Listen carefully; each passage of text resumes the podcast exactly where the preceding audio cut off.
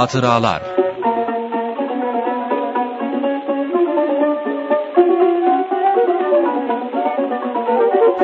Merhaba değerli dinleyiciler. TGRT FM Radyosu'nun İstanbul stüdyolarından sizlere sesleniyoruz. Ve programınız Hatıralar şu anda sizlere ulaşıyor. Ve hepinizi sevgi ve saygıyla selamlamak istiyoruz. Ondan sonra programımızı açalım istiyoruz.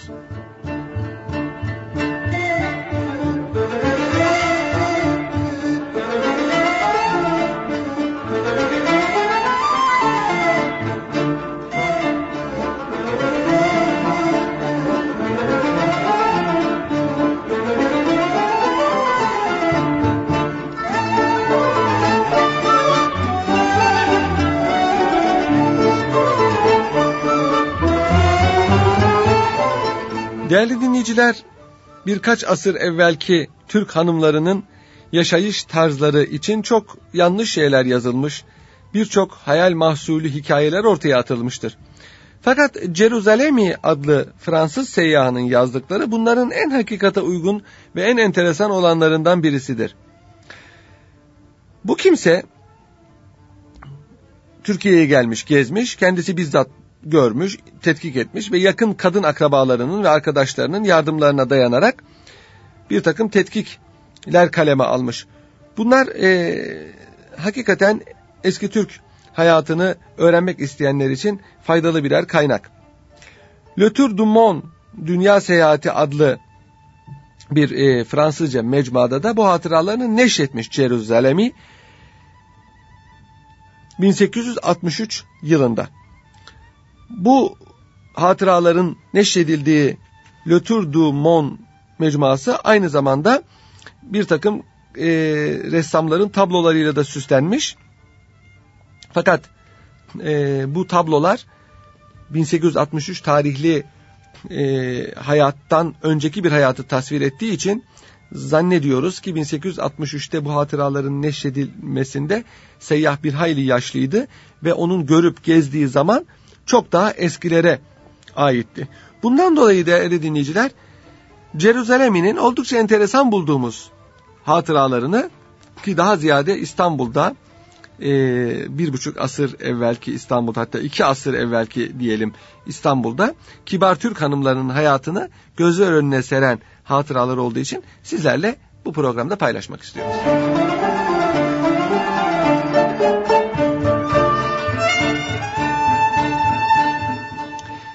Birinci hatıra o zamanki Türk kadınlığının hayatına umumi bir bakış serlevhasını, başlığını taşıyor değerli dinleyiciler.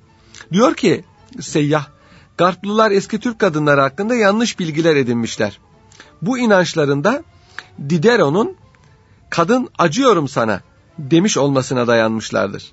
Onlar Türk kadınlarını dört duvar arasında hapis hayatı yaşayan, sopa ve kırbaç altında inleyen, her türlü zevkten, eğlenceden alıkonmuş, toplu hayattan uzaklaştırılmış, ortaklarının arasında yaşayan ve bir de efendilerini tanıyan insanlar olarak canlandırırlardı. Halbuki eğer hakikati doğru bilselerdi, Avrupa kadınları Şark'taki yani İstanbul'daki kadın kardeşlerinin kaderi ve hürriyetleriyle kendilerininkini değiştirmekte asla tereddüt etmezlerdi. Hanım aslında onların zannettiklerinden çok farklı olarak harem içindeki hayatında da dışarıdaki gezme ve eğlenmelerinde de zevkleriyle mütenasip bir derecede günlerini geçirmektedir. Tabii biz burada hareket ve serbestlik bakımından konuşuyoruz diyor Ceruzalemi.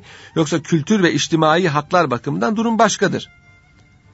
Şark kadını çocukça diyebileceğimiz karakterleriyle ağır ve ciddi meşgalelerden ziyade eşya arasında oyalanarak günlerini geçirir. Kadere iman etmiştir, halinden memnundur. Avrupalıların gözüne batan bu gibi haller Türkiye'nin bu zamanki hayatında umumidir ve normal karşılanmaktadır. 13-14 yaşlarından itibaren kızlar bütün öğrendikleri el işleri, bir evi çekip çevirme kabiliyeti, bir miktar hesap, bir miktar güzel yazı, okuma yazma tabii ki, bir miktar şiir, bunlar o zamanki şarkta kadınların öğrendikleri, öğrenmesi istenen en mühim bilgilerdi. Tabi evdeki hizmetkarlar sebebiyle de Türk kadınların en büyük ve en korkunç düşmanı can sıkıntısı olmuştur. Bu sebeple can sıkıntısını gidermek, iç sıkıntısından kurtarmak için çok çeşitli teşebbüslerde bulunurlar. Eğlenmek, oyalanmak, açılmak, ferahlamak için çok gayret sarf ederler. Bundan dolayı birçok vesileler meydana getirmişlerdir. Bu can sıkıntısını, iç sıkıntısını izale etmek için.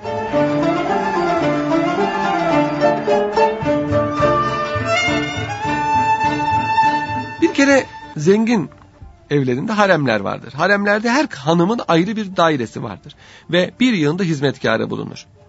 Haremdeki hanımlar söyleşerek birbirlerinin dairelerinde toplantılar yaparlar.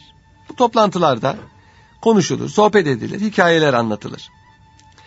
Kış aylarında bunlar tandır başında yapılır ve adına tandır sohbetleri denir. Odalarda eskiden tandırlar vardı ısınmayı sağlamak için ve burada şiirler söylerler, söyler gülerler. Taşlıklarda, sofalarda oyunlar oynarlar, bahçelerde gezintiler yaparlar, salıncaklarda sallanırlar. Bütün bunların yanında bazı hanımlar çubuk ve nargile içerler ve hafif kahvaltılar ederler. Zaten böyle zevk ve eğlencelerin ağır masraflara yol açacak bir tarafı da yoktur.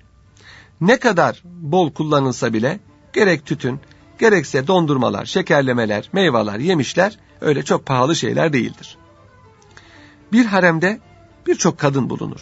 Komşu haremlerde de ka kadınlar çoktur. Sabah, ikindi veya akşam toplantıları komşular arasında da yapılır. Bu da o hayata bir parçada olsa olsun ayrı bir çeşni katar. Fakat tabii ki sokak hayatının haremdeki hanımlar için daha başka cazibeleri vardır.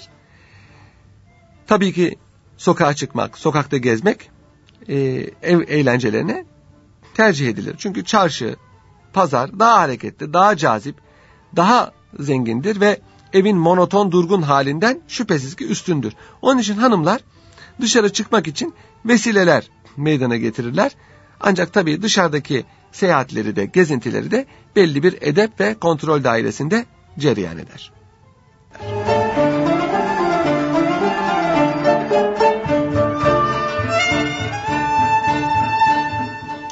Şimdi bu dışarı gezmeleri bir kere ev ziyaretleri başta gelir. Üç çeşit olur bu ziyaretler.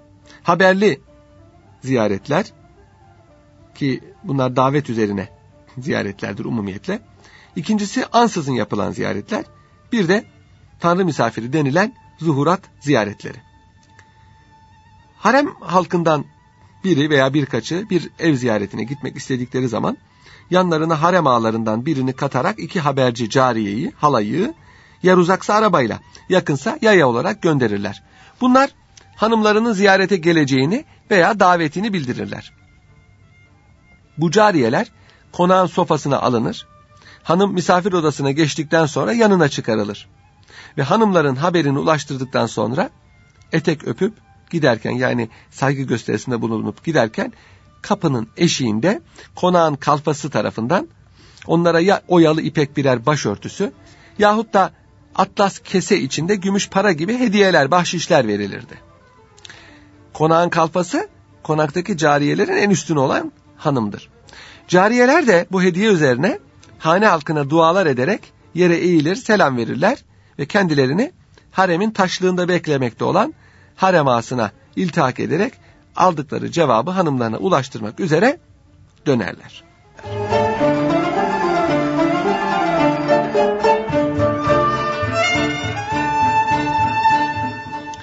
Ne giyerler burada? Bu, bu ziyaretlerde mevsimine göre giyinirler. Mevsimine göre renk ve cinste misafir elbiseleri giyerler. Misafirlik elbiseler, yabanlık, ellik elbiseler giyerler. Yüzük, küpe gibi zinetlerini de ihmal etmezler. Gözlerine sürme çekerler. Mevsimine göre kokular sürerler. Ellerine ya ince zarif işlemeli bir mendil yahut da yelpaze alıp taşırlar. Tabi dış elbise giydikleri için bunlar dışarıya çıktıkları zaman asla görülmez. Feracenin altında. Ziyaret edilen evde önce bir yorgunluk kahvesi içilir. Sonra şerbetler ikram edilir. sohbet ilerledikten sonra gümüş takım ve tepsiler içerisinde mevsim meyveleri ve yemişleri takdim edilir. Bu esnada tabii karşılıklı davetler kararlaştırılır. Biz size geldik, siz bize geleceksiniz kabilinden. Toplantı arasında eğer bir şair hanım varsa o toplantıda bunların yazdıkları şiirler okunur veya bunların ezbere bildikleri şiirler varsa bunlar okunur. Bunlardan bestelenmiş olanları varsa sesi güzel olanlar bunu şarkı olarak söylerler. Bir takım o zamanki hanımlar arasında cari olan oyunlar oynanır. Tabi bütün bunlar misafirlerin nezdinde e, bir memnuniyet hasıl eder. Bu da ev sahibine gurur bahşeder. Bu toplantılar daha çeşitli hususiyetlere de sahne olur diyor seyyahımız. Mesela aralarında hattat olanlar veya ince iğne ve oya işi yapanlar eserlerini ortaya çıkarırlar. Birbirlerinin de fikirlerini alarak bu işlerini yaparlar. Bu da bir eğlence teşkil eder.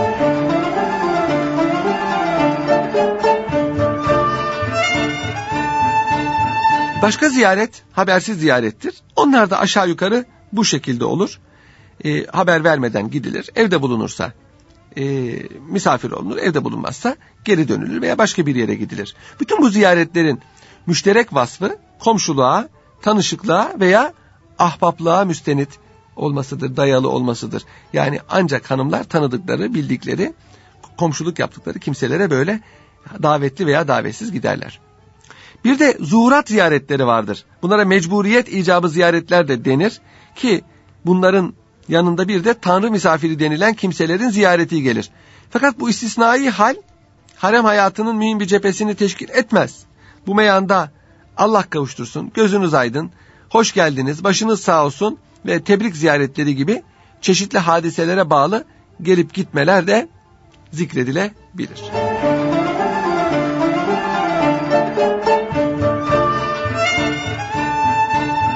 De hamam ziyaretleri vardır. Hemen her mahallede bir kadınlar hamamı veya haftanın 2-3 gününü kadınlara tahsis eden bir erkekler hamamı vardır. Fakat kadınlar daha ziyade uzak semtlerdeki e, hamamlara gitmeyi tercih ederler. Çünkü bunun sebebi kendi aralarında dereden tepeden konuştukları zaman birbirlerine filan veya falan hamamın metü senasını yapmaktan geri durmamalarıdır. Hemen böyle bir hamama birlikte gidecekleri günü oracıkta kararlaştırırlar. O gün için hazırlıklara girişirler. Köfteler, yemekler, dolmalar, tatlılar hazırlanır. Öylece yıkanmaya giderler. Günün erken saatlerinde yataklarından kalkarak gerekli hazırlıkları ikmal ederler. Günlerce evvelinden tutulmuş arabalar veya kayıklarla hamama giderler. Hemen bütün günlerini büyük bir eğlenme fırsatı da saydıkları hamamın kaynar su dolu kurnaları başında gülüşüp konuşarak, taslarla birbirlerine sular atıp şakalaşarak, yemekler yiyip şerbetler içerek geçirirler. Bilhassa hararet kesici şerbet olarak turunç şerbeti başta gelir. Bazen komşu kurnalardaki diğer gruplar arasında kıskançlık, anlaşmazlık, laf atışmaları sebebiyle münazalar çıkar. Ama yine de her şey tatlıya bağlanır. Hamamda kız görmeye gidilmesi, görücülük yapılması da sık sık tesadüf edilen bir usuldür.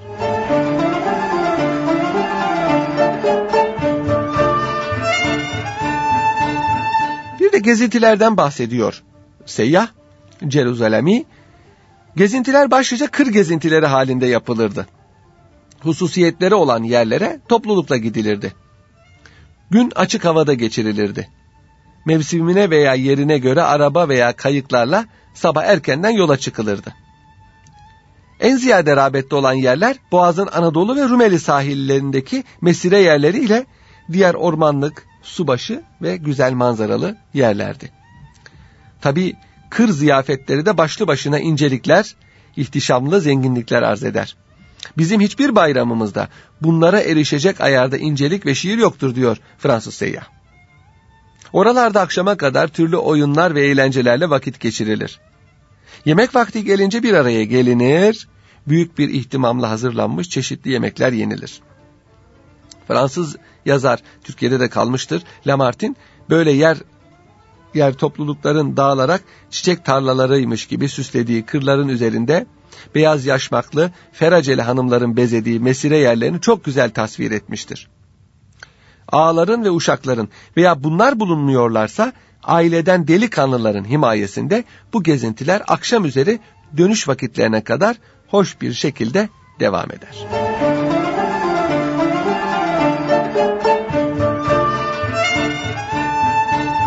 Bir de tekke ve türbe ziyaretleri vardır. Türbeler sultanlar, valide sultanlarla bunların kız veya erkek çocuklarının mezarlarının bulunduğu yerlerdi. Keza din büyüklerinin de böyle türbeleri vardı. Bu türbeler İstanbul'un her yerine dağılmıştır. Kadınlar arasında türbeleri ziyaret çok yaygındır. Zira bunun için büyüklerden müsaade almak kolay olduğundan sık sık bu ziyaretleri sıralarlar. Böylelikle birçok gayelerine erişirler, meraklarını, gezinmek ve sokağa çıkmak arzularını tatmin ettikleri gibi mukaddes vecibelerinde yerine getirilmiş olmasının huzurunu tadarlar. Zevk ve tecessüs sayıkı ile tekkeleri de ziyaret ederler. Bilhassa Mevlevi tekkelerinde ki ihtişamı görmek istemeleri bu meraklarının başında gelir. Bu tekkelerin aleni merasimleri olur. Bazıları da dönen dervişleriyle meşhurdur. Bazılarının son derece dikkat çekici, tahrik edici, yüzlerce garip hareketlerle türlü ezalara, cefalara tabi tuttukları vücutları böyle tekkelerin sık sık kalabalık sahne olmalarına sebep teşkil eder. Kadınlar vücuda iğneler batırmak, yatağınlarla ve büyük bıçaklarla dövünmek, yılanlar içinde yuvarlanmak ve onları vücuda sarmak, dolamak gibi birçok hareketlerin karşısında hayretlere gark olurlar.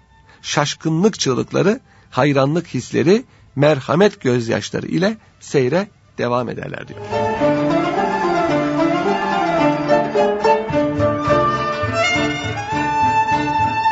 Bir de helva geceleri vardır. Haremde gece hayatı esasında pek yoktur. Olsa da Müslüman adab ve adetlerine aykırıdır. Ondan dolayı böyle toplantılarda erkekler bulunmaz. Zengin haremlerde helva gecesi bir doğum münasebetiyle, bir izdivaç için, efendinin bir rütbe yükseldiği zamanlarda ve buna mümasil daha birkaç vesileyle tertip olunur. Bir iki gün önceden cariyeler davet edilecek kadınlara hanımlarının davetini bildirirler. Bazen de bu daveti hanım bizzat bir sırasında misafirlerine veya bir ziyareti esnasında ziyarete gittiği ev sahibesi hanıma şifai olarak, sözlü olarak bildirir.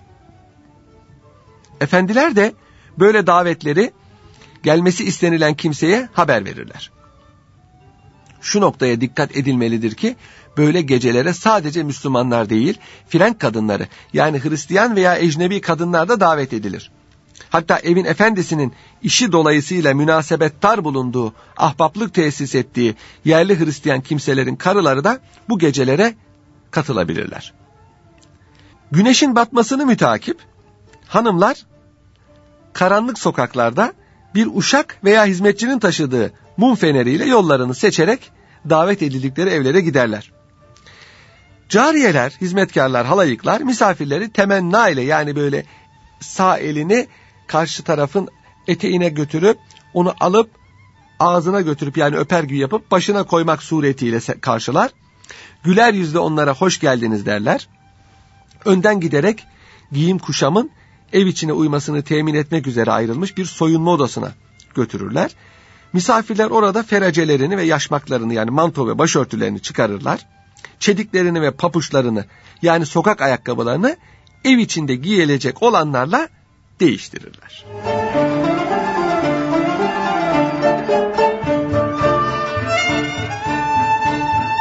Sonra cariyeler davetlileri buradan alarak merdivenin sağ kenarından vücutları yarı dönük olarak önden çıkmak suretiyle edepli olarak yani ve şayet misafirlere büyük hürmet gösterilmesi icap ediyorsa onları dirseklerinden veyahut koltuklarından hafifçe tutarak yukarı kata çıkarırlar. Saraylarda veya zengin haremlerinde tabi bu yol birçok dairelerden, koridorlardan veya ses seda çıkmayan bölmelerden geçmek suretiyle hayli uzun sürer. Ve nihayet salona veya toplantının yapılacağı yere varılır. Ki bu toplantı yeri şüphesiz haremin en geniş ve en muhteşem salonudur. Buraya divanhane denir. Bu odalarda karşılıklı divanlar, kenarları altın işlemeli yastıklar, yer yer kare biçimindeki şilteler, zengin yer ve duvar halıları, muhteşem perdeler gibi sayılması çok uzun sürecek zengin eşya ve dekorlar bulunur.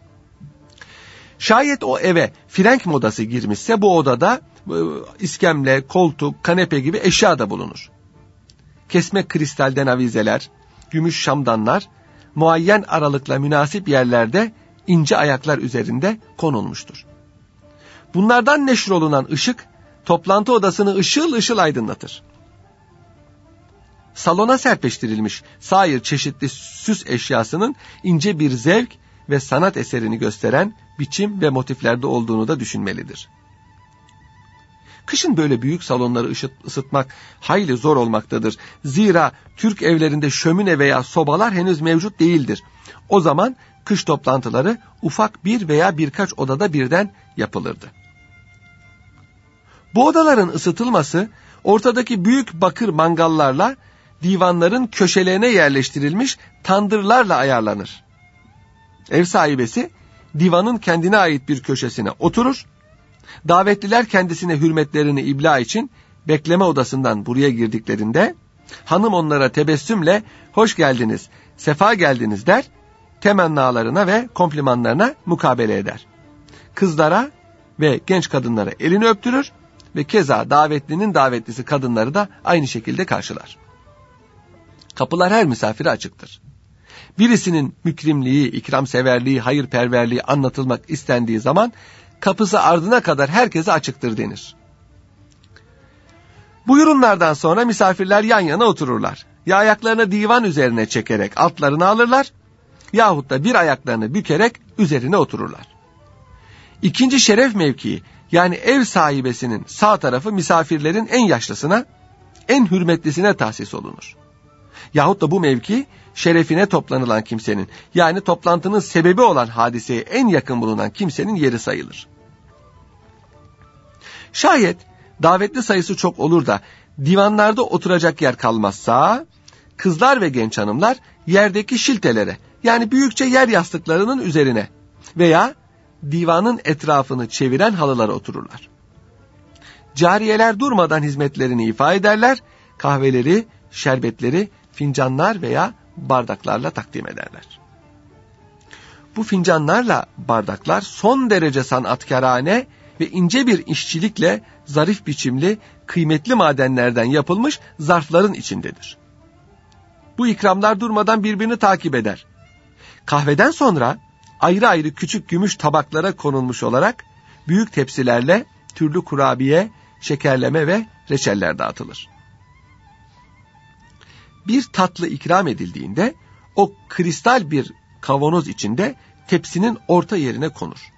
Etrafına da su dolu bir bardağın içinde birçok kaşık sunulur.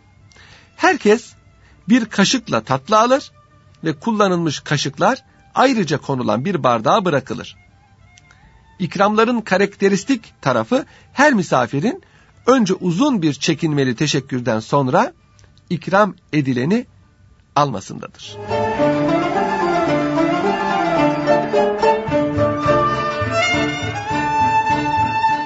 Bazen bir kişinin anlattıkları dinlenir, bazen de umumi olarak herkes kendi arasında veya karşı karşıya divandan divana muhatabıyla konuşur. Mütakiben ev sahibinin bir işaretiyle cariyelerden gösterilecek hünerleri olanlar gelir, şarkılar söyler, hünerlerini gösterir. Sonra da ev sahibesi başka meşgale ve eğlenceler bulmaya çalışır. Misafirlerini kendi kendilerine bırakmamaya gayret eder. Aralarında iyi konuşmakla temayüz eden, tatlı hatıralar ve hikayeler anlatmakla meşhur olan bir kimse varsa, onu dile getirmek için vesileler aranır. Ve bazen onun belki 20. defa tekrarladığı bir mevzu, dinleyenler tarafından iyice bilindiği halde, gene merakla dinlenir gibi yapılır. İcabına göre vaziyet alınır. Gülme ve hayret tavırları takınılır. Kimse bildiğini belli etmemeye çalışır. Çünkü nezaket kaideleri bunu emreder. Vakit böylelikle geçirilerek helvanın yenme zamanı beklenir.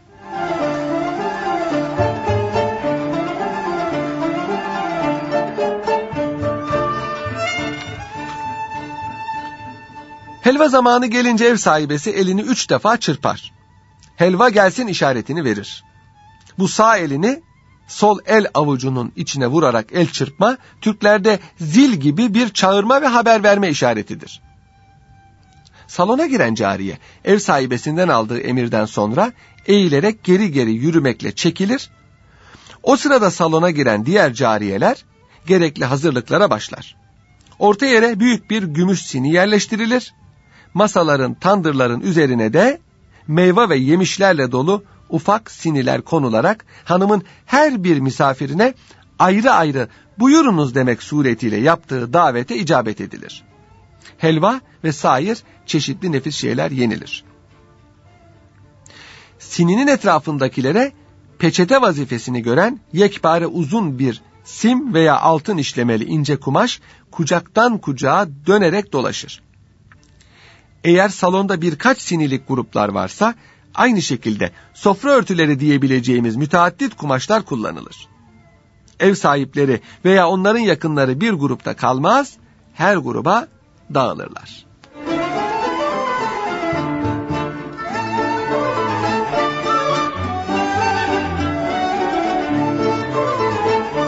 Şarap ve diğer alkollü içkiler İslamiyet'te tamamen reddedildiği için bu ziyafetlerde ve helva ziyafetlerinde yalnız içme suyu ve soğuk, serin şerbetler sunulurdu.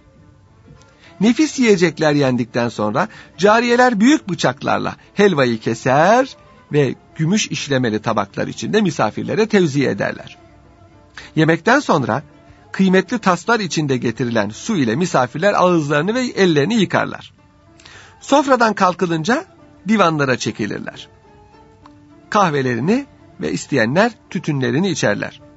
Bundan sonra konuşmalar başlar. Tabii çocuklar ve gençler bu konuşmalardan sıkılacakları için ev sahibesi onların ceplerini ve ellerini şekerlemelerle, yemişlerle doldurur. Bu hususa gösterdiği ihtimam ve itinada ev sahibisi asla ihmale düşmez. Küçükleri de büyükler gibi ağırlamaya çalışır. Sohbetler yapılırken küçüklerle çocuklar ya diğer odalarda gezinir oynar yahut da yaz ise bahçeye çıkarılarak eğlendirilir.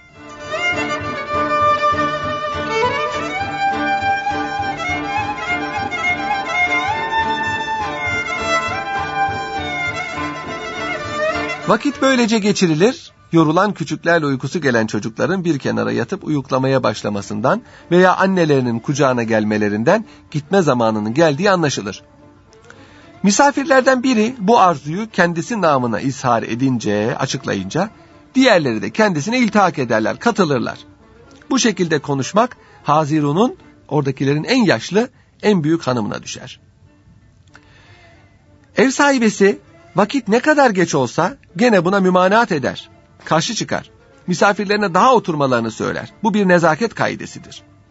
Nihayet misafirlerin arzularına boyun eğmişçesine memnuniyetinin son bulduğunu, gitmelerine razı olmaya mecbur kaldığını gösteren bir ifadeyle bu ziyaretin kısa olduğunu, gene beklediğini, kusur etmişse affedilmesini bildirir. Bu yolda mükalemeler, konuşmalar son derece çeşitli hürmet ve nezaket şekillerini taşırlar. Teker teker, ayrı ayrı ayrılma merasimi yapılır. Dualar, el öpmeler, teşekkürler, karşılıklı davetler ve iyi temenniler arasında ev sahibesi duyduğu şerefi belirtir ve muhatabına göre gereken güzel sözleri sarf eder. Her bir misafire son hizmeti yapmak maksadıyla yanlarına adamlar katar. Onlar misafirleri fenerlerle evlerine götürmek yahut uyumuş çocukları veya eşyayı taşımak yahut da yaşlılara refakat etmek vazifelerini yerine getirirler.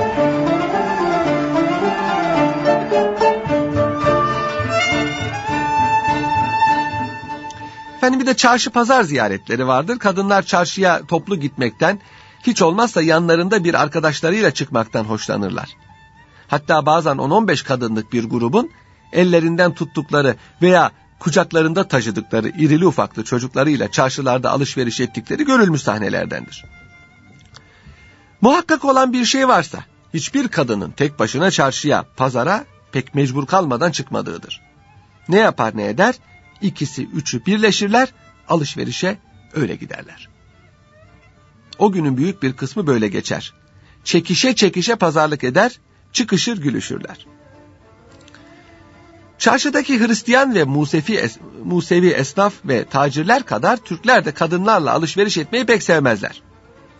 Her hallerinden ve tavırlarından, konuşma ve giyinişlerinden, asil ve yüksek ailelere mensup oldukları anlaşılan kibar kadınlar hariç, ekseriyetle kadınlar alışverişlerinde dükkancılarla laf yarışına girişir, alışverişlerini büyük gürültülerle yaparlar, bir sürü mal sorarlar, yığınlarca eşyayı tezgaha indirterek rafları boşalttırırlar ve sonunda hiçbir şey almadan çıkıp gittikleri de vakidir.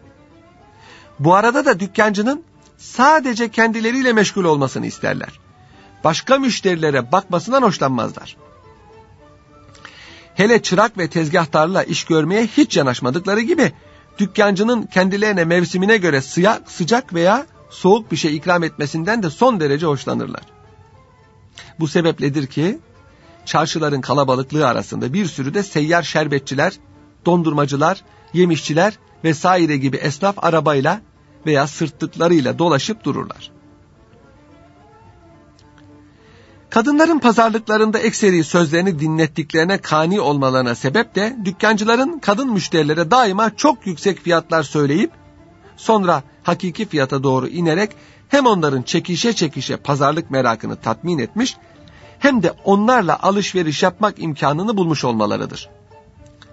Bu fiyat farkları yüzünden dükkanında kadın müşterisi varken gelen erkek müşterilere esnaf ve tacir fısıltılı bir şekilde hitap eder veya erkekleri bekletirler. Yahut da ikide bir beklemelerini temin eden sözlerle onları tutar, kadınların gitmesini kollarlar. Çarşı, Feraceli kadınların verdiği manzara içinde bir karnaval alemini andırır. Zira çarşı gürültülü ve hareketlidir. Kadınlara biraz sertçe hitap etmiş bir dükkancının hali dumandır. Esnaf, kadınların bu gibi taşkın hareketlerine veya cevaplarına muhatap olduğu zaman serin kanlı durur, kadınları mazur görürler. At meydanı buluşma yerlerinden biridir. Çarşıdan dönen hanımlar buraya da bir uğrarlar. Burada üşüşmüş, seyyar, sabit, çeşit çeşit şeyler satan satıcılar sanki satış yapmaya değil de avazları çıktığı kadar bağırmaya gelmişler gibi gürültülerin ayyuka çıkmasında birbirleriyle yarışa kalkmışlardır.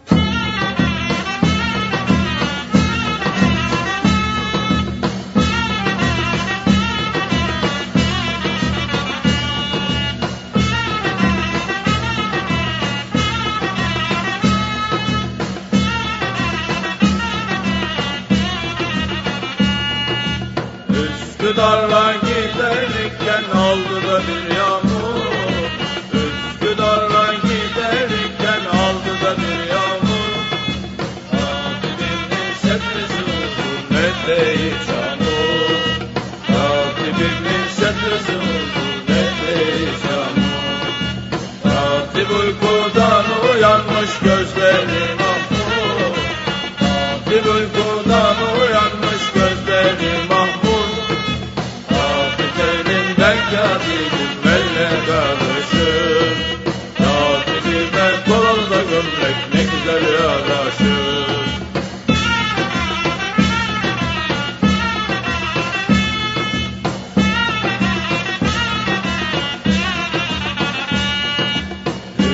Üsküdar'a giderken bir mendil buldum Üsküdar'a giderken bir mendil buldum Mendilimin içine lokumu doldurdum Mendilimin içine lokumu doldurdum Katibimi ararken yanımda buldum Katibimi ararken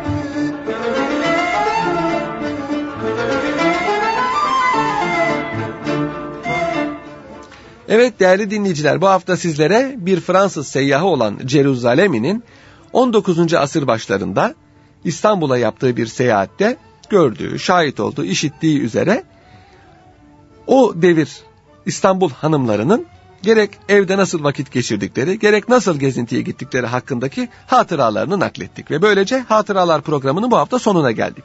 Haftaya bir başka Hatıralar programında radyonuz TGRT FM'de buluşuncaya dek hoşçakalın.